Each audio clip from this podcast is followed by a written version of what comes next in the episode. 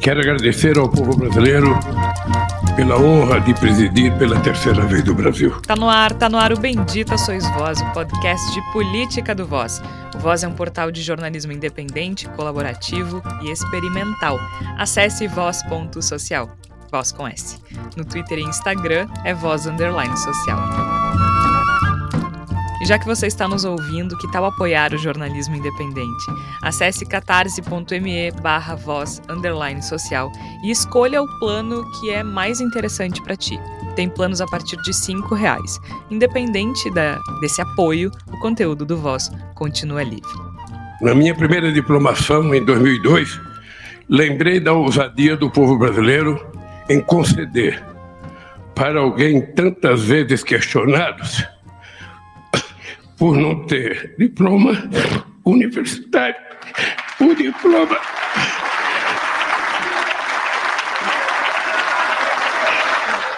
Nesta semana, o diploma. Eu quero pedir desculpas a vocês pela emoção. Porque quem passou o que eu passei nesses últimos anos está aqui agora é a certeza de que Deus existe e de que o povo brasileiro é maior do que qualquer pessoa que tentar o habito nesse país. Eu sei o quanto custou, não apenas a mim, quanto custou ao povo brasileiro essa espera para que a gente pudesse reconquistar a democracia nesse país. O presidente eleito Luiz Inácio Lula da Silva foi diplomado pelo Tribunal Superior Eleitoral em uma cerimônia que foi especialmente emocionante para o petista, que compartilhou o diploma com todos aqueles que defendem a democracia. Eu quero que vocês saibam que esse diploma que eu recebi não é um diploma do Lula presidente. É um diploma de uma parcela significativa do povo que reconquistou o direito de viver em democracia nesse país. Vocês ganharam esse diploma. O presidente do TSE, Alexandre de Moraes, muito aplaudido, reafirmou o compromisso do tribunal com a proteção do sistema democrático e garantiu, sem mensagens subliminares ou meias palavras, que não haverá anistia para golpistas. Essa diplomação atesta a vitória plena, incontestável da democracia e do Estado de Direito contra os ataques antidemocráticos, contra a desinformação e contra o discurso de ódio proferidos proferidos por diversos grupos organizados que já identificados garanto, serão integralmente responsabilizados. Para que isso não retorne nas próximas eleições. Durante a tarde, quando ocorreu a diplomação de Lula, havia meia dúzia de gatos pingados uniformizados insistindo no golpe. Nada demais. Mas à noite viu-se outra coisa nas ruas de Brasília bolsonaristas radicais tentaram invadir a sede da Polícia Federal e atearam fogo em ônibus e carros particulares, entre outras coisas. Até o momento em que esse podcast foi gravado, não há informações sobre prisões, tampouco de alguma ação por parte do Poder Público Federal para conter os golpistas. Por outro lado, o futuro ministro da Justiça, esse sim, Flávio Dino, diz que todos serão responsabilizados. A ver. Chega mais, tá começando mais um Bendito Sois Vós. Eu sou Georgia Santos e participam a Flávia Cunha, o Igor Natucci e o Tércio Sacol. Flávia Cunha, seja muito bem-vinda agora com um novo presidente diplomado que comece esse novo momento, Flávia. É verdade. Desculpa. É verdade, Igor, Tércio, Georgia, nossos ouvintes, né? Dá, dá, um alívio, né, de ver o Lula ali naquele, naquele momento ali, lendo o discurso emocionado, improvisando, né, quebrando protocolos, que é uma coisa que ele consegue fazer de uma forma muito espontânea, genuína e que realmente emociona a todos os apoiadores. E eu acho que é no mínimo de se lamentar, né, que, que exista essa parcela aí, ainda que pequena, de bolsonaristas radicais uh, fazendo esse tipo, cometendo esse tipo de ato uh, e sendo, não tendo nenhum tipo de ação por parte do ainda governo, né, federal, né? Bolsonaro, ninguém sabe, ninguém viu, né? Então, eu acho que é uma coisa que a gente precisa realmente debater, porque a impunidade não pode existir, porque senão a gente vai continuar aqui ao longo do ano que vem falando as mesmas coisas e lamentando ah, ainda existem golpistas. Não dá para passar pano para esse tipo de coisa. Ah, mas não dá mesmo, até porque a gente está falando de um país que já passou por uma ditadura não muito tempo atrás e que deixou marcas que até hoje a gente não consegue entender direito. Por outro lado, Igor Natush, eu acho que nem que seja um pouquinho, um pouquinho da memória da ditadura, talvez tenha nos salvado dessa vez. Eu espero que a gente consiga construir algo mais sólido daqui para frente. Seja bem-vindo.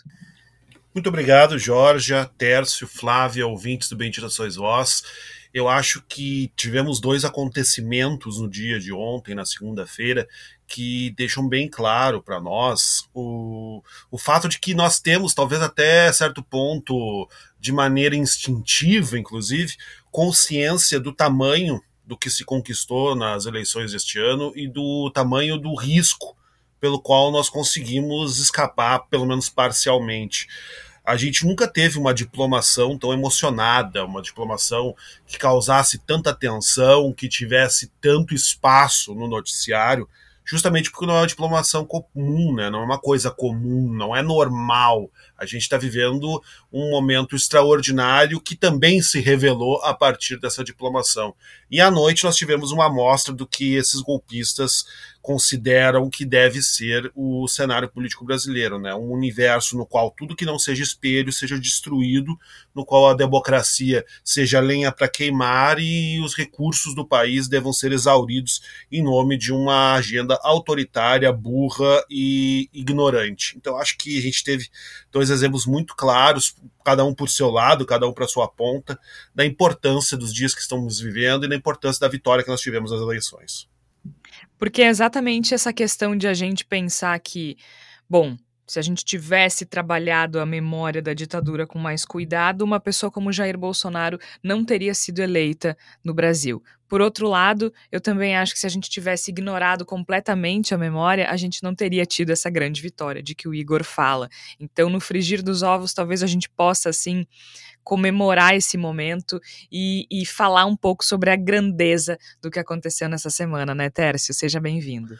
Obrigado, Georgia, ao Igor, a Flávia e aos nossos ouvintes. É, me parece que Uh, ainda que seja estranho a gente repercutir tanto uma diplomação, né? A gente, eu não lembro de uma diplomação fazer tanto barulho, justamente por causa do nosso momento de fragilidade. Uh, de qualquer forma, uh, o, o Barroso, o ministro do STF, falou que não era o momento, né? O Brasil não deveria fazer como a Argentina e, escancarar as entranhas, né? Fazer um julgamento. Eu acho o contrário.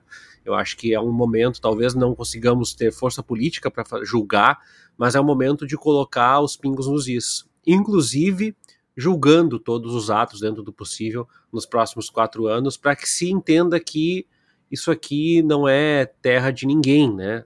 Existem regramentos e existem pessoas atingidas pelos atos do Jair Bolsonaro. Eu fico feliz do democracia ter sido a palavra mais utilizada pelo Lula, porque eu acho que é o que o momento inspira. Acho que foi muito feliz o discurso dele. Mais feliz ainda o discurso do Alexandre de Moraes, que não se furtou mesmo sendo atacado uh, e sendo criticado inclusive por jornalistas por tomar algum grau de protagonismo nesse momento. Eu vou puxar então essa essa deixa do, do Tércio, Igor, e vou começar por ti, já que fazia tempo que a gente não tinha a presença de Igor Natush ao vivo. Não. Saudade. Sa estava com saudade, saudade, saudade, de poder dar meus palpites nós aqui. nós também, nós também. Então eu vou começar contigo, porque eu acho que eu vou puxar ali justamente pelo que o Tércio falou, pelos discursos, né? Vamos começar pelo do Lula a gente ouviu um trechinho na abertura do episódio, mas foi um antes do discurso ele deu um depoimento muito emocionado, né? E eu acho muito simbólica a questão do diploma, que ele repete. Na primeira diplomação, 20 anos atrás, ele disse isso, e agora ele retoma a questão de ele sempre ter sido criticado por não ter um diploma universitário. Né? E ele, inclusive, lembra dessa primeira diplomação. Ele disse: Na minha primeira diplomação, Lembrei da ousadia do povo brasileiro em conceder, para alguém tantas vezes questionado por não ter diploma universitário, o diploma de presidente da República. E ele se emocionou muito nesse momento. Assim como quando ele quebra o protocolo, como lembrou a Flávia, ele se emociona muito quando lembra do que ele passou nos últimos anos, né? Que eh, goste ou não do Lula, concorde ou não com as decisões judiciais, há de se convir que é uma volta por cima e tanto, né, Igor? Não é qualquer pessoa que consegue, em quatro anos, dar esse, esse giro na história da forma como o Lula fez. Quatro anos atrás ele estava preso, hoje é o presidente diplomado do Brasil que assumirá a cadeira em 1 de janeiro. Então o que a gente tem é algo muito grande. Mas não é grande apenas para o Lula, né, Igor? É grande para a gente também, para o povo brasileiro, para a democracia brasileira. E ele deixou isso muito uh, evidente no discurso dele, né? Primeiro, agradece ao Geraldo Alckmin também, que, desculpa, nunca vai deixar de ser engraçado, né? O Lula dizendo, reafirmo hoje que farei todos os esforços para, juntamente com o meu vice Geraldo Alckmin, cumprir o compromisso. Eu, eu nunca vou deixar de achar isso engraçado. Não tem como. Mas, mas isso também é, é, muito simbólico desse momento, né? De, dessa união de dois uh, de duas pessoas que estiveram em lados opostos ao longo da nossa democracia e que agora estão juntos por isso. A celebração da democracia, como disse o Lula, né? Então, no discurso dele, ele fala que poucas vezes na história recente desse país a democracia esteve tão ameaçada. Poucas vezes na história a vontade popular foi tão colocada à prova e teve que vencer tantos obstáculos para enfim ser ouvida. E aí ele diz, ele fala uma frase que para mim foi muito importante e simbólica desse momento.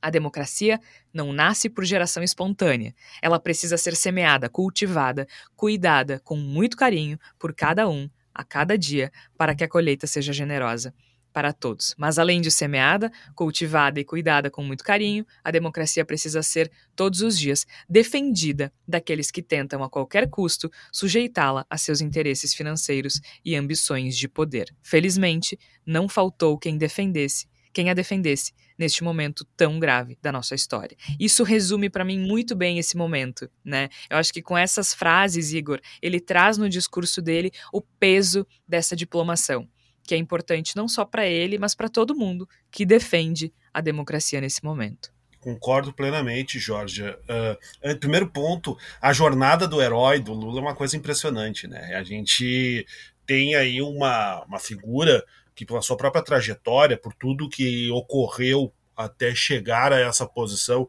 de pela terceira vez ser eleito presidente do Brasil, é uma figura que né, se ombreia com os grandes nomes da política mundial, né, os nomes que marcam a política do nosso século. Eu acho que está muito claro isso a partir dessa jornada, dessa, dessa trajetória que é impressionante e que é também uma jornada, de certo modo, de, de resistência e de quase renascimento da democracia, porque o fato de Lula ter estado preso, ele é em si um fato que colocava a nossa democracia debaixo de uma sombra muito negativa pelas circunstâncias na quais se deu o processo.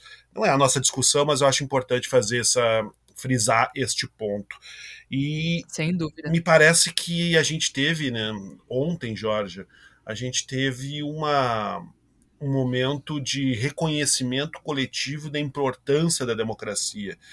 E aí, quando falo da importância da democracia, eu quero me referir à democracia enquanto bem concreto, porque um dos grandes males do bolsonarismo, né, uma das grandes, uh, dos grandes legados negativos que o bolsonarismo lançou e no, qual a gente vai ter bastante dificuldade até de se recuperar nesses próximos anos, décadas, enfim, é um esvaziamento dos, dos conceitos em nome da sonoridade da palavra.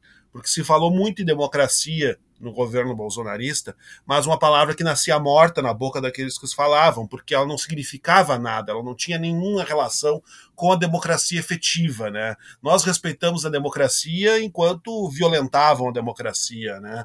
Ah, eu sou devoto da Constituição enquanto a Constituição era atropelada de maneira praticamente diária, né? Eu jogo dentro das quatro linhas quando tudo que ele não fazia, quando esse governo não fazia, era jogar nas quatro linhas constitucionais. Então há um esvaziamento do conceito democrático a partir do uso uh, espúrio, do uso negativo e mentiroso do conceito para legitimar coisas que são absolutamente as contrárias ao que ele significa. E eu acho que o que a gente teve na, no acontecimento de ontem foi uma, uma sensação concreta de democracia. Né? Tanto que ah, o fato de todos nós termos nos emocionado com trechos do discurso do Lula, de termos ouvido com muita atenção a fala do ministro Alexandre de Moraes, o fato de, de funcionários do, do, do, do, do tribunal que estavam lá presentes terem se, se aglomerado em torno das televisões, no cafezinho, para assistir e se emocionarem com o que estava acontecendo, eu acho que tudo isso demonstra que nós estávamos diante de um momento extraordinário. O que havia de extraordinário não era diplomação em si, porque o único momento que eu consigo me lembrar que a gente comentou a respeito de diplomação nos últimos anos foi quando foi feita a diplomação dos deputados federais e teve aquela chacrinha, aquela violência por parte dos bolsonaristas há quatro anos, de xingar quem era de esquerda e recebia o diploma que foi uma coisa que, se, que foi comentada à época, justamente por ser já um primeiro sinal da, da rafuagem, da chinelagem que te, nós teríamos no governo Bolsonaro. Fora isso, não se fala de, em diplomação, né? não se fala no diploma. E a mesma coisa nos Estados Unidos, não se falava no diploma que o presidente recebia, né? no, no rito do Capitólio. São coisas que se tornaram importantes porque se tornaram alvo de ataques que não são democráticos. E o fato de elas terem ocorrido tanto lá quanto aqui demonstra que temos democracia e que a democracia é mais do que uma palavra que se usa para se legitimar o arbítrio. Que de fato a democracia Não, e é mais. E desculpa te interromper, mas mais do que isso, assim, né? É a primeira vez que a gente precisa reforçar, é, ou, ou agradecer, ou aplaudir o, o, judiciário por fazer o seu trabalho, Exato. né? Porque assim, nada do que o TSE fez, ou o próprio Alexandre de Moraes, o ministro Alexandre de Moraes, na condição de presidente do Tribunal Superior Eleitoral, nada do que se fez nesse período é. É, é, é, é, a parte, é, é uma coisa assim extraordinária. É o trabalho. Mas isso também se reflete nesse discurso, né? Uhum. Com certeza. Porque o Lula fala, além da sabedoria do povo brasileiro que escolheu o amor em vez do ódio, a verdade em vez da mentira e a democracia em vez do arbítrio, quero destacar a coragem do Supremo Tribunal Federal e do Tribunal Superior Eleitoral, que enfrentaram toda sorte de ofensas, ameaças e agressões para fazer valer a soberania do voto popular. Cumprimento cada ministro e cada ministra do STF e do TSE pela firmeza na defesa da democracia e da lisura do processo eleitoral nesses tempos tão difíceis. A história há de reconhecer sua coerência e fidelidade à Constituição. Ora, a gente está. Uh, uh, Isso é o discurso de quem sobreviveu ao golpe, né? Isso, porque é uma coisa assim, parabéns pela coragem, Isso. pela coragem de fazer o trabalho. Isso. Ou seja, existiu uma ameaça real de que o STF e o TSE não pudessem exercer o trabalho é, que lhes é cabido. E é exatamente aí que eu queria chegar. Eu acho que a gente vai se dando conta, eu sou um defensor de quem a gente passou no, no, no 7 de setembro de 2021 por uma tentativa de golpe de Estado, né? E eu acho que à medida que a gente vai. As coisas vão acontecendo e eu vejo essa, essa comoção em torno da diplomação como parte desse processo, a gente vai compreendendo que, de fato, houve uma tentativa de golpear o Estado brasileiro, de acabar com a democracia brasileira. Eu acho que isso vai se consolidando enquanto sentimento e esses discursos também pesam nesse sentido. Sem dúvida nenhuma. E aí, assim, ó, eu tava. Vamos, vamos seguir um pouco nesse discurso do Lula, porque eu acho que ele é, ele é relevante, ele diz muito daquilo que a gente está tá vivendo e é uma forma de a gente olhar para essa diplomação. Tércio, eu tava me apegando a um trecho em específico, porque assim, ok, ele fala de, de, de uma forma emocionada, mas ele não deixa de mostrar o problema do adversário que ele enfrentou, né? Ele não, ele não deixa de mostrar a deslealdade, não deixa de mostrar o golpismo e, e também não deixa de mostrar a o rastro de destruição do governo Bolsonaro, né? Porque quando ele agradece ao Geraldo Alckmin e aos partidos que apoiaram no primeiro e depois no segundo turno, ele fala da verdadeira frente ampla contra o autoritarismo. E ele diz o seguinte: que hoje, na transição de governo, se amplia para outras legendas e fortalece o protagonismo de trabalhadores, empresários, artistas, intelectuais, cientistas e lideranças dos mais diversos e combativos movimentos populares desse país. Por quê? E aí ele segue. Nestas semanas em que o gabinete de transição vem escrutinando a realidade atual do país, tomamos conhecimento do deliberado processo de desmonte das políticas públicas e dos instrumentos de desenvolvimento levado a cabo por um governo de destruição nacional. Soma-se a este legado perverso, que recai principalmente sobre a população mais necessitada, o ataque sistemático às instituições democráticas. Então, esse, essa interrupção do governo Bolsonaro, esse, esse momento de diplomação do Lula, ele é importante para o sistema democrático, mas ele é muito importante para interromper um projeto de destruição evidente, que está muito além de questões ideológicas, embora esteja associado a isso também. Mas é uma questão é, é, de, de depredação do país. A gente falou um pouco disso, né, no, no, no episódio sobre os patriotas que odeiam o Brasil. Mas é, o Lula deixa isso bastante evidente também. Claro, ele, ele na posição de oposição ao atual governo, é óbvio que fale isso. Mas tem se mostrado ao longo desse período de transição que tudo que a gente falava sobre um projeto de destruição é real, é verdadeiro, né? Isso está isso tá evidente naquilo que o gabinete de transição tem encontrado. E eu achei interessante que o Lula tenha trazido isso para o discurso da diplomação, né? Também para marcar uma posição, me parece, assim, né? Para marcar um território e dizer, ó, a gente já está uh, uh, investigando a atual situação e o que a gente está encontrando é desesperador, sim. Achei interessante ele não fazer a, a egípcia no, no discurso. E eu acho que esse discurso vai ter que pautar um pouco os discursos, uh, Jorge, Igor e Flávia, do governo daqui para frente. É, porque não dá para a gente, por exemplo, fazer um, um, um, programa de saúde ou de educação ou, ou, de políticas públicas no meio ambiente e, e partir do pressuposto assim, bom, vamos discutir agora reflorestamento, né, demarcação de terras indígenas. Não, tu vai ter que pegar e dizer assim, vejamos, em quatro anos, o Brasil foi destruído dessa e dessa forma, as pessoas foram usadas como instrumentos dessa e dessa forma, e nós estamos fazendo dessa forma. Por quê? Porque já começou a se ensaiar um discurso entre alguns colunistas de centro-direita e até entrevistando algumas figuras execráveis como Aécio Neves, para voltar aquele discurso de Veja, o PT é radical, nós contra eles. Não, nada é mais radical do que um governo que matou 700 mil pessoas de asfixia. Nada é mais radical que o governo que mais destruiu o meio ambiente. Nada é mais radical que um governo que se revestiu de dinheiro de milícias.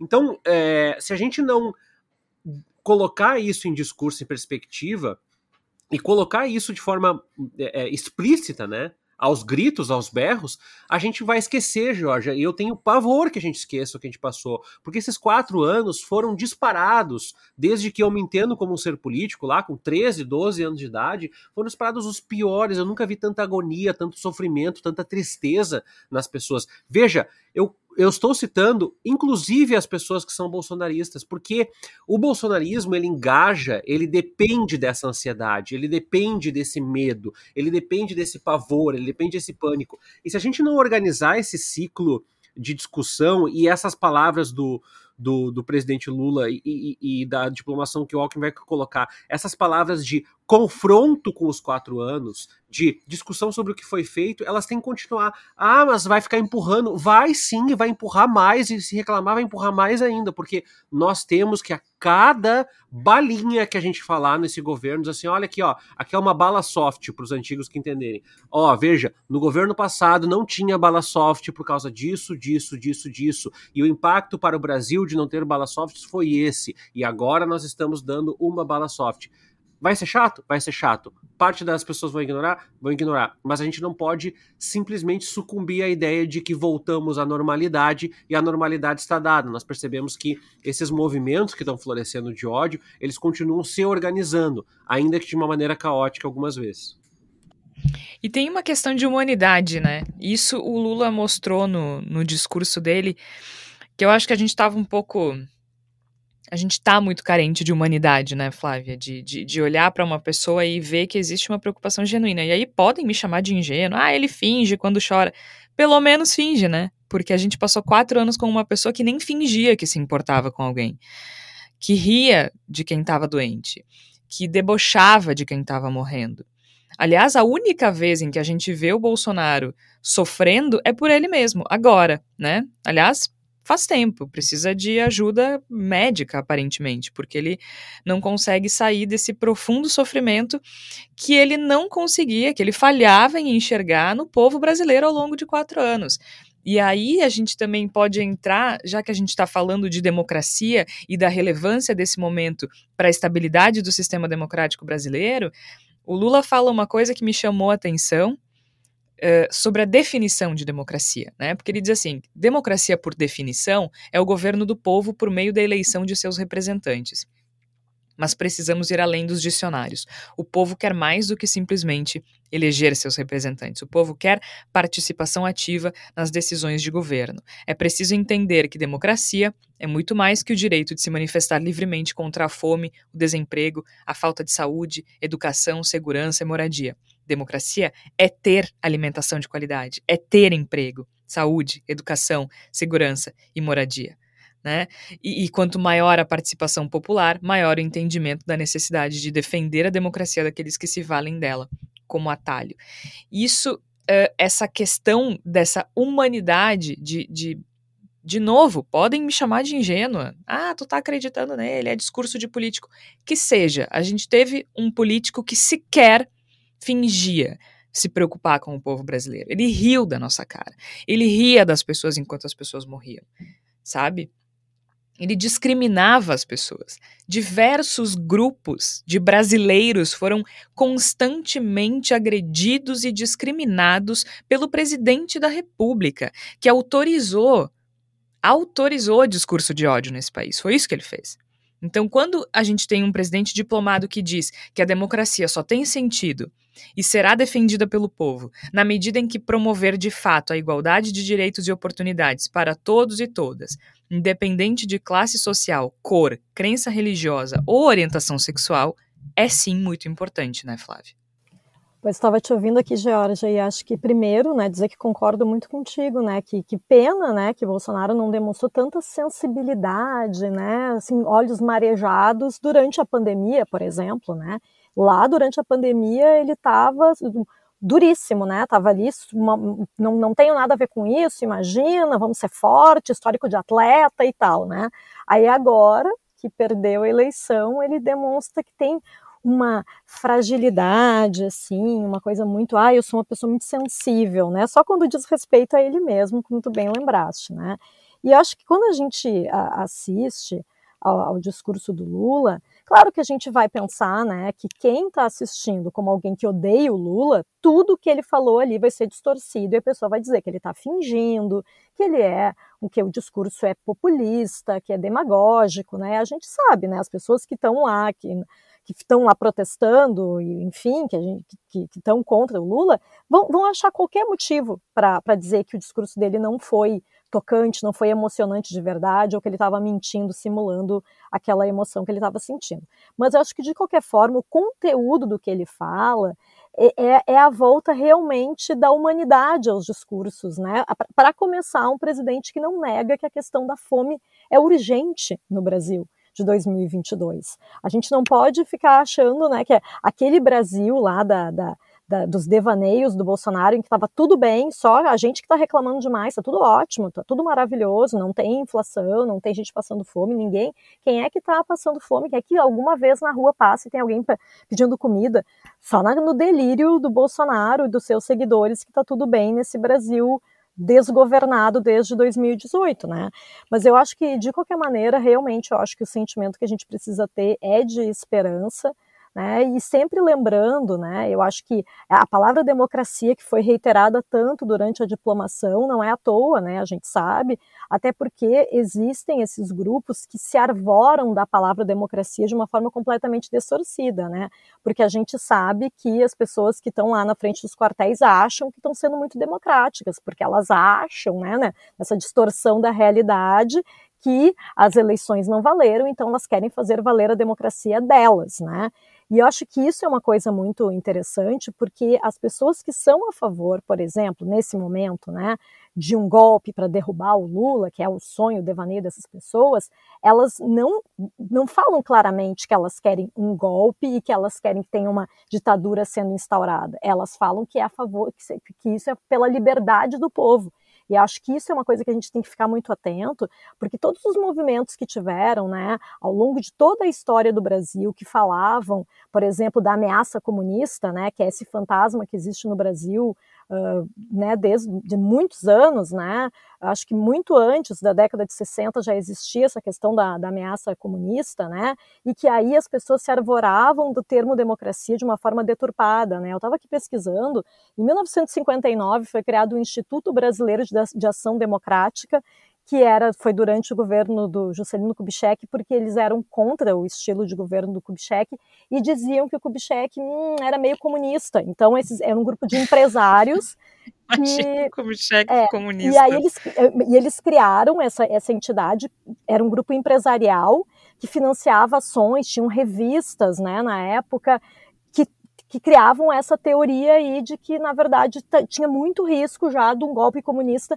em 1959 no Brasil. Então, é, é importante a gente pensar sobre isso, né, de é. como a palavra democracia ela é deturpada e agora a gente está em 2022 e vai entrar em 2023 com as pessoas se, pegando essa palavra para elas e falando que é liberdade de expressão, que eles Perfeito. podem estar na rua. Isso eu acho que é muito grave e é por isso que a gente não pode deixar de ter essa memória tanto do, do, do, do que foi o governo do Bolsonaro, do que foi a, a, ditadura militar. Por isso que eu acho que não dá para a gente simplesmente ignorar, né, e dizer, não, vamos ter um governo de conciliação bonzinho, vamos fingir que o Bolsonaro não fez merda, com o perdão da palavra. Não dá, né, não tem como a gente ignorar o que aconteceu. Mesmo, mesmo na ditadura militar, essa foi a justificativa, né? Livrar o Brasil do comunismo e defender a democracia. Os militares deram um golpe de Estado com apoio de grande parte da sociedade civil, dos empresários e da mídia tradicional à época, é, com a justificativa de que estavam protegendo a democracia. E se a gente pegar aquelas manifestações conservadoras que, que ocorreram no período que, que antecede o golpe, até durante, né? A marcha da família com Deus pela liberdade. É, por que, que é importante estudar a história? Para a gente evitar que ela se repita, né? Se a gente não estuda história e não entende o impacto das coisas, a história se repete. E é isso que a gente vê. Tudo, tudo que a gente está vendo agora, em termos de golpismo, já aconteceu aqui. Já aconteceu aqui há cerca de 60 anos. Se vocês olharem, eu, eu convido os nossos ouvintes a procurarem no Google imagens dessa marcha, tá? É, é, bem famosa, vocês devem ter estudado isso na escola, Marcha da Família com Deus pela Liberdade. A primeira manifestação foi em 19 de março de 64 e era uh, uma reação dos setores conservadores da sociedade a essa suposta ameaça comunista. Depois do discurso do Jango, lá em 13 de março, o comício em que ele fala coisas horríveis como reforma agrária, né, coisas horríveis como igualdade e tudo mais. É, procurem por, por fotos dessa marcha, vocês vão ver cartazes muito parecidos com o que a gente vê agora. Tipo, não quero que o Brasil vire Cuba, né? Comunismo não. Uh, nossa bandeira, só falta ter a nossa bandeira jamais será vermelha. É, essa eu acho que não tem, mas não tem coisas muito diferentes, não, né? Procurem mesmo, é só digitar no Google e vão direto lá na, nas imagens da Marcha da Família. A gente vê pessoas, uh, mulheres muito parecidas com aquelas que estão em frente aos quartéis hoje, né, com o mesmo, o mesmo perfil. E aí é muito, é muito interessante a gente ampliar as fotografias, né, porque é contra o comunismo. Uh, tem uma aqui especificamente que eu estou procurando que é uh, comunismo não, democracia sim. Então, a ideia de democracia, a Flávia traz muito bem, para algumas pessoas é muito deturpada. E a gente falou disso em outro episódio, quando eu comentei que a Datafolha tinha o Datafolha tinha feito um, um, estudo, né, de que a, o apoio à democracia entre os brasileiros tinha aumentado, e eu disse: olha, não é bem assim. Porque esse aumento do apoio dos brasileiros à democracia é, é, tem, é, a gente está falando de pessoas que acham que isso é democracia. Mas aí. Né? aí... Que, que, que tá na frente do quartel pedindo anulação da eleição é democracia. O que tu falou, Jorge, e a Flávia, sobre as imagens da Marcha pela Família, o que me assusta é que a diferença da fotografia da Marcha da Família e das pessoas que estão em frente aos quartéis é, é muito pequena. Se tu fizer um bom tratamento Sim. de foto, são as mesmas pessoas, é cartazes é e as pessoas são exatamente os mesmos. E, e, desculpa ser simplista e grosseiro, é um argumento de Twitter isso. Esse, essa ideia de liberdade é a ideia de liberdade que não permite que as pessoas tenham sua orientação sexual, que não tenham liberdade religiosa, ou seja, é uma liberdade claro. dentro de um escopo que eu falei no outro programa aqui, que é aquela ideia romântica de que na ausência de compreensão de como o mundo está complexo e multifacetado, eu quero algo que conserve a imagem, mas não conserva o que foi, conserva o que eu acho que foi, ou o que eu desenho que foi. É, é engraçado que quando as pessoas entrevistam esses bolsonaristas em protestos e fazem muito mais do que duas, três, quatro perguntas, eles começam a voltar para o ataque à mídia, à imprensa malvada. Por quê? Porque a gente volta àquele ponto de partida. Não tem uma bandeira. Se a gente for muito atrás das pessoas, o que, que vocês querem que o Lula não assuma para que o Bolsonaro faça o quê? Não é para não é para fazer nada, é para que o Lula não assuma. Então é, é, é um movimento muito guiado por essa premissa é, de enfrentamento. E, e, e, eu acho importante quando o Lula fala de, de, de valores históricos, porque uh, eu tenho a sensação, Jorge, que ele, como eles sequestraram esse discurso, a gente está discutindo isso em detrimento de outras coisas. É. Então, assim. É, mas a gente fez isso ao longo de quatro claro, anos também, claro, né? Claro, claro. É. E tem 33 milhões de pessoas passando fome e a gente é obrigado a discutir que tem gente em frente aos quartéis, entendeu? Então, é. isso é, um, é, uma loucura, é, um, é uma completa insanidade isso. Agora, é isso, né? A importância de se falar nisso, de se falar da história, de se falar da ditadura, de se falar de golpe, de se compreender como é que esse tipo de mecanismo opera, é, ela se impõe, né? Porque realmente existe um grupo de pessoas que interessado em um golpe de Estado, a começar pelo presidente da República, que não repudia isso. Né, pelo atual presidente da República, que continua desaparecido, só aparece para chorar em público, e, e, e, aparentemente esqueceu que tem um compromisso. Bom, não que eu esteja reclamando de novo, né? Acho ótimo. Aliás, acho que foi a melhor coisa da eleição do Lula a gente parar de ouvir aquele, aquele infeliz, mas é, é, é, a gente precisa falar sobre esses atos, né? Fala, Igor. Não, eu ia dizer que nunca, nunca se imaginou que um vácuo de poder teria aspectos tão agradáveis quanto esse, né? Exato, mas já, eu vou aproveitar essa tua, essa tua deixa do vácuo de poder. Por quê? Hum. Tanto no o discurso do Lula, ele foi muito enfático na defesa da democracia e da importância disso. E como a gente já comentou, inclusive elogiando a coragem do Supremo Tribunal Federal e do TSE por fazer o trabalho que lhes é devido. Quando a gente passa para o discurso do Alexandre de Moraes, a mesma coisa, certo?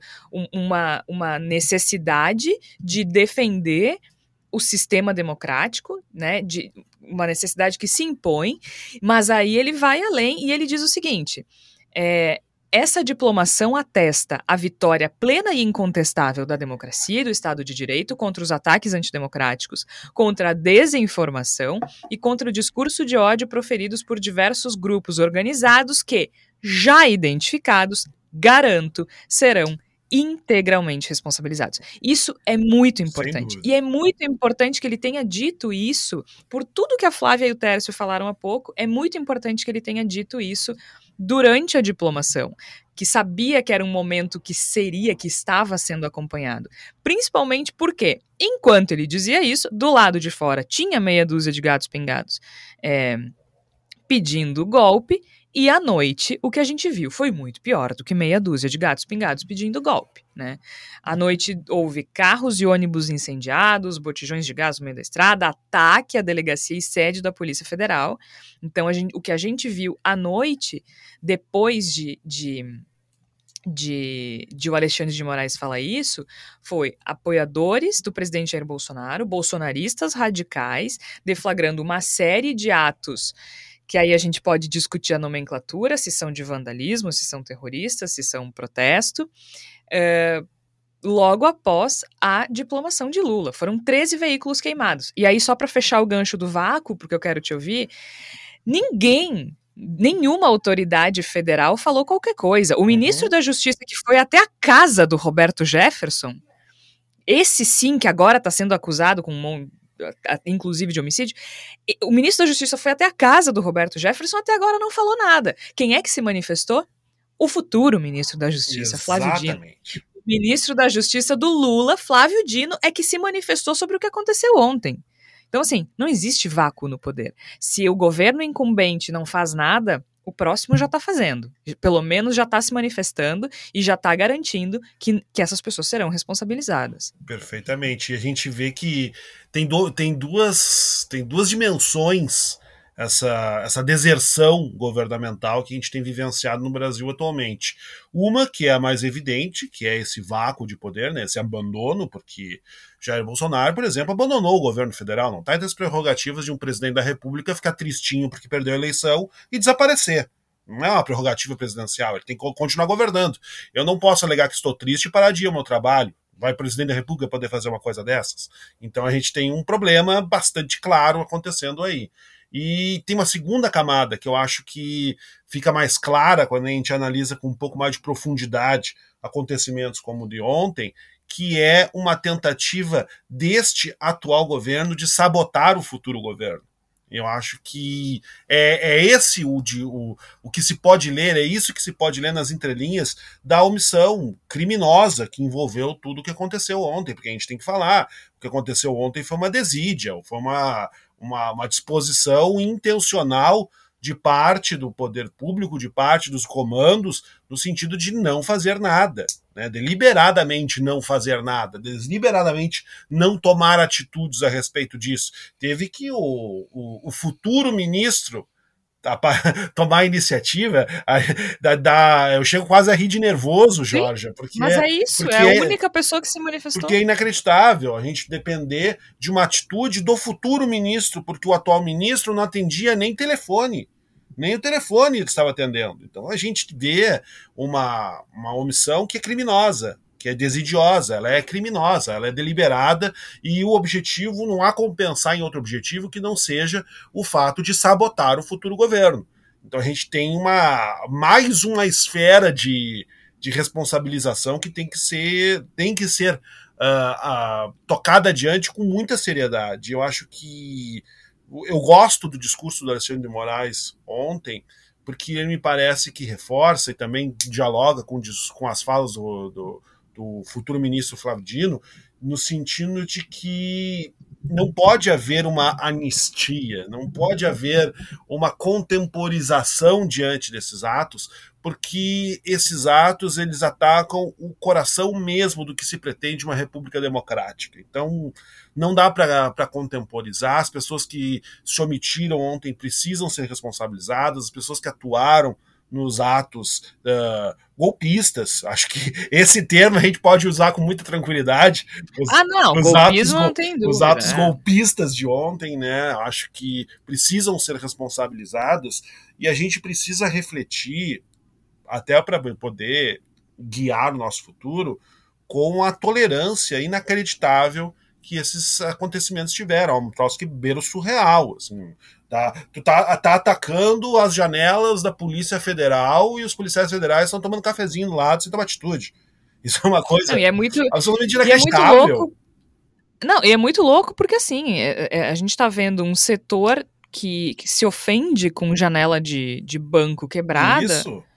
Em silêncio com carros de carros né, privados de pessoas incendiados aleatoriamente. Porque que que eu, a, a minha dúvida ali sobre a nomenclatura não é nem dúvida, né? Eu acho que é só uma discussão interessante para a gente e daqui a pouco para quem está nos ouvindo uhum. pensar sobre isso. Se é terrorismo, se não é terrorismo, por exemplo. Porque o fogo por fogo é um repertório de protesto bem comum, Sim. né? Uh, para que, que se incendeia pneus numa estrada, como inclusive os bolsonaristas fizeram? É uma barricada. Sim. É uma forma de se, de se né, de, de, de de se proteger da, das forças policiais. Isso é bem comum. Uhum. Uh, mesmo em containers, né? Que a gente viu os black blocs, por exemplo, uh, tacando fogo em container. Uh, é diferente de incendiar um carro ou de incendiar um ônibus? Podemos pensar por aí. Por outro lado, qual é o objetivo? É esse o ponto. Né? Qual é o objetivo de, desse, de, de, usar esse repertório? Além do mais, no caso específico do, do, dos carros, pelo que eu li, ainda é cedo para a gente entender tudo o que aconteceu, até porque era, não era um grupo grande, né? dos carros que eu vi não eram assim carros que estavam uh, em posições estratégicas para que eles pudessem usar como barricadas. Não, estavam estacionados. Né? Inclusive a Flávia lembrou antes de a gente começar o programa, botaram um carro num, botaram fogo num carro dentro do posto de gasolina. Sim. Gênios, né? Uh, derrubar ônibus de viaduto não é barricada. Isso é, é, é só mandar recado. Espalhar né? botijão de gás pela cidade é, é, é, um, é, um, é um. A gente pode até discutir o terrorismo. É, teve, teve, teve uma ali que eles botaram os botijões na estrada com uma barricada mesmo, e estavam vazios. Aí é, eu até entenderia. Eu acho que a gente pode hum. falar e. Mas eu acho que o objetivo é que é central aqui, é, né? Exato. O que que tu tá querendo com isso? Porque uma coisa é eu estar tá reivindicando também a redução na tarifa do ônibus, se a gente quiser pensar em 2013, a gente está uh, eh, reivindicando aumento de salário, a gente está reivindicando moradia, a gente está reivindicando dignidade. O que, que, que, eles estavam reivindicando? Além de solta o índio, como eles gritavam, né? entre aspas, que é o, o líder em tese do movimento, uma liderança indígena bolsonarista, isso sim é uma jabuticaba, e é, além disso e além do golpe, é, era o que aquilo? É. Né? E outra, quem é que financia? Porque aí, de novo, não existe protesto espontâneo, não existe protesto de graça. É, essa, essa parte que eu acho que é bem importante, que tem que ser investigada, né? Quem é que está quem é que tá financiando tudo isso, né? Eu acho que é uma coisa que não pode ficar para trás, né? Ano, uh, há algum tempo saiu aquela lista, né, dos, dos empresários que estavam uh, golpistas, que tinha aquele grupo do WhatsApp, mas não se falou mais sobre isso e a gente não sabe se aqueles são esses mesmos empresários que estão financiando, são outros, quem está financiando. Isso não pode ser ignorado. Pois é, eu acredito que um argumento forte a favor do, do uso do termo terrorista está no próprio significado desse, dessa, dessas atitudes que foram tomadas ontem, por exemplo. Porque o, o que, que é o terrorismo se não o uso de, de estratégias para fomentar o terror, para tentar solapar um governo estabelecido? É isso, né? Ninguém foi lá tocar uh, fogo no, nos carros, querer derrubar o ônibus da, do viaduto porque estava revoltado, porque estava chateado. Não, o objetivo é muito claro. O objetivo é impedir o andamento democrático que, da posse de um presidente eleito. E eu acho que isso, independente da gente concordar, gostar, não gostar do termo terrorismo para aplicar ao que aconteceu, dá um sinal inédito de gravidade ao que está acontecendo. Não é um protesto qualquer, não é uh, meia dúzia de estudantes do DCE que estão se concentrando e fazem uma barricada para tentar impedir o ônibus de passar. Não é isso, é, é diferente. A gente tem um objetivo que é muito mais amplo e muito mais grave que está envolvido com essas manifestações, que está no coração dessas manifestações. E eu acho que é preciso que se dê a devida importância, a gente ainda vai ter que encontrar a forma mais adequada, talvez, de se referir aos acontecimentos que estão que nós estamos tendo, e volto à questão do golpe de Estado, a gente às vezes hesita, eu acho que talvez, talvez a gente hesite um pouco demais em dizer isso, como no passado talvez tenhamos hesitado um pouco demais de falar em fascismo no Brasil, talvez a gente, por entender o peso das palavras, a gente naturalmente e justamente, corretamente, hesite fazer uso delas para não, não esvaziar é. o seu significado. Mas talvez. Porque eu acho que no pode... caso de fascismo isso aconteceu, é, viu? Eu, eu acho que, que, que, o termo fascista foi usado cedo demais, porque aí depois, quando as coisas começaram a escalar, tudo. É, e, e, e o termo a ser usado é o mesmo, uh, então não piorou. Não sei se ficou confuso o que eu disse, mas enfim. Não, mas eu, mas eu compreendo o que tu quer dizer. Eu acho que esse é, o te, esse é o temor que leva a esse nosso cuidado com o uso dos termos. Que se tu for usar demais o termo, o termo, quando for efetivamente necessário, não vai ter o mesmo peso que deveria ter. Não vai dizer as mesmas coisas, não vai comunicar as mesmas coisas que deveriam ter. Mas eu lanço essa provocação. Talvez a gente esteja tendo um pouquinho de cuidado demais no uso, por exemplo, do termo terrorismo ou como a gente talvez tenha tido um pouco de cuidado demais em dizer que o governo Bolsonaro fomentou pelo menos uma oportunidade, uma tentativa de golpe de Estado. Talvez a gente esteja sendo um pouquinho cuidadoso demais no uso desses termos. É uma provocaçãozinha. É, mas eu, eu só queria trazer um ponto aqui, que é Uh, de qualquer forma, eu acho que tem uma definição que é senso comum. Eles não são manifestantes, né? Não. É, e, e, ontem, na, a, a gente está gravando numa terça-feira, só para ouvinte, a gente fica falando ontem, ontem, né? A, a, cobertura da Band News e da CNN, que foram as mais proeminentes, porque a Globo News por muito tempo ignorou o fato, e, e, esse é um outro debate, né? Até que ponto o jornalismo deve dar espaço para. Claro, e, e, aí, ah, mas tem que dar, porque tem ônibus incendiado. Pois é, discutíamos isso antes do programa, né? Aqui, eu, a Flávia e a Georgia, antes do Igor entrar, é, que o jornalismo, por muito tempo, deu espaço para manifestações de 30, 40 pessoas pedindo ditadura militar, e, e isso dá força né? É. Mas isso é, é, um ponto que eu queria colocar, porque assim, ah, essa mobilização, essa manifestação, não é uma mobilização, não é uma manifestação, né? Porque uma manifestação tem um manifesto, e ali não tem um manifesto. Tem basicamente uma ideia de cultivar o terror. E eu só queria associar uma coisa, né? Que eu espero que seja investigado detalhe por detalhe, tintim por tintim, porque eu tenho certeza que o acolhimento a essas pessoas que promoveram terror em Brasília numa noite de segunda-feira, o acolhimento da ex-primeira-dama, da atual primeira-dama que vai deixar de ser primeira-dama, é, para dar comida, para dar sorrisos, está associado ao estímulo que essas pessoas tiveram para botar fogo, destruir, causar medo em Brasília tem que investigar tintim por tintim do detalhamento dos estímulos que foram oferecidos, financeiros ou motivacionais, pelo atual presidente da República, Jair Bolsonaro, pela sua esposa, Michele Bolsonaro, e por todos os membros do governo, que inclusive demoraram mais de três horas para se manifestar na segunda-feira de noite. Olha, eu só sei que o Brasil está mudando, Uh, a gente discutiu, eu participei de um podcast do Sul 21 de quinta, em que a gente discutiu sobre se voltaremos à normalidade.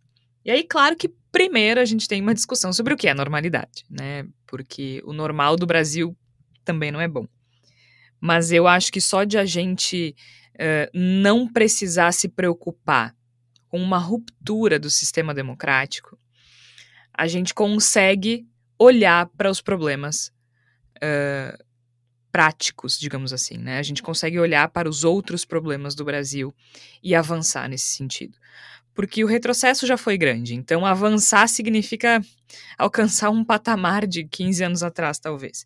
Mas ainda assim é importante avançar e eu acho que a gente, agora em 2022, com o resultado da eleição, conseguiu uma mudança que propicie esse avanço, né? Então começa um novo tempo no Brasil. Luiz Inácio Lula da Silva foi diplomado, tomará posse em 1 de janeiro. Já escolheu alguns dos ministros, a gente já tem, hoje a gente grava na terça-feira de manhã, na terça-feira, dia 13 de dezembro. A gente está gravando, a Margarete Menezes acaba de aceitar a, a oferta, né? Acaba de aceitar o Ministério da. comandar o Ministério da Cultura, ela que tem mais de 10 álbuns lançados, mas também fundou a Associação Fábrica Cultural de Combate ao Trabalho Infantil, Exploração Sexual e outras violações de direitos. Ela tem um trabalho social super importante uh, na área da cultura também. Então, a Margarete Menezes, que é uma mulher negra, ativista, certamente vai fazer a diferença nessa área tão machucada pelo governo Bolsonaro. Aliás, um ministério que havia deixado de existir, né? Então é um dos ministérios recriados pelo presidente Lula. Então a Margarete Menezes aceitou o convite para assumir o Ministério da Cultura a partir de 2023. Até o momento, outros nomes foram anunciados. Até o momento a gente tem Fernando Haddad no Ministério da Fazenda. Temos Rui Costa, Fernando Haddad do PT, né? Não precisa dizer no Ministério da Fazenda. Rui Costa é, na Casa Civil, Rui Costa também do PT, ele que foi governador da Bahia, né? É governador da Bahia, está em fim de mandato. Na Justiça e Segurança Pública temos Flávio Dino, do PSB agora, ele que era do PCdoB. Flávio Dino, senador eleito, ex-governador do Maranhão, ex-deputado e também ex-juiz. Na defesa, José Múcio Monteiro, até agora acho que o mais polêmico, ex-presidente do TCU e ex-ministro das Relações Internacionais. E nas relações exteriores, Mauro Vieira, que é diplomata de carreira, ex-ministro das Relações Exteriores e ex-embaixador nos Estados Unidos e na Argentina. Mas a gente vai falar mais sobre os ministros do Lula num próximo episódio, quando a gente já tiver a nominata completa, aí faz mais sentido fazer essa avaliação. Por hora, fiquemos com a mensagem e o discurso da diplomação de defesa da democracia e, claro, a nossa palavra da salvação salvação, Flávia Cunha, que é que tu tens pra gente nesta semana?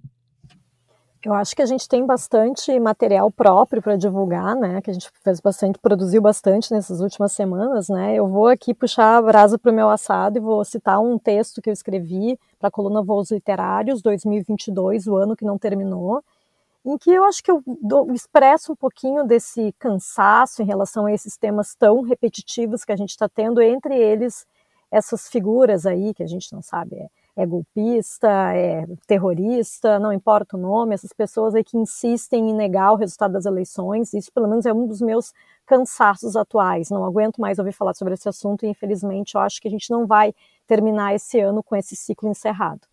Dificilmente, mas o caminho é bom.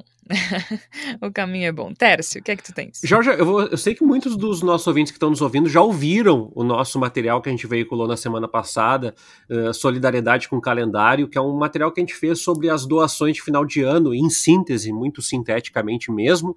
Uh, a fome, ela não atingiu apenas as, a, as pessoas que dependem de políticas públicas, as doações para projetos sociais que oferecem refeições, marmitas, elas despencaram nesse último ano, né, na carona de vários fatores. A gente foi atrás disso, a Flávia foi atrás de alguns projetos sociais aqui em Porto Alegre. O material está bem legal e eu acho legal não apenas divulgarem, ouvirem, divulgarem como produto jornalístico, mas porque ajuda a que as pessoas compreendam o tamanho da tragédia onde a gente está envolvido e esses projetos estão precisando de ajuda. O nosso material está disponível tanto no nosso canal de documentários, procurar Voz com S lá no, no Spotify, no Anchor, ou também no último episódio aqui do feed do Bendita Sois Voz, ou no site do Voz, você vai encontrar o nosso material. Vale a pena tirar um tempo para ouvir esse material agora no final do ano. Muito bem, eu só queria lembrar que o Voz é finalista em uma série de prêmios de jornalismo aqui do Rio Grande do Sul.